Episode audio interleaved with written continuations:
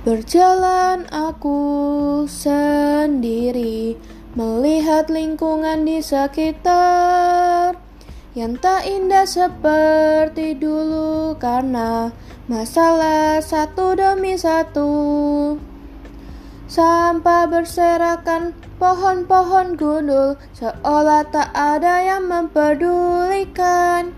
Lingkungan menjadi sangat berbeda Mari bersatu untuk rawat alam ini. Hijaukan bumi kita demi masa depan. Bersama jangan lagi rusak bumi kita.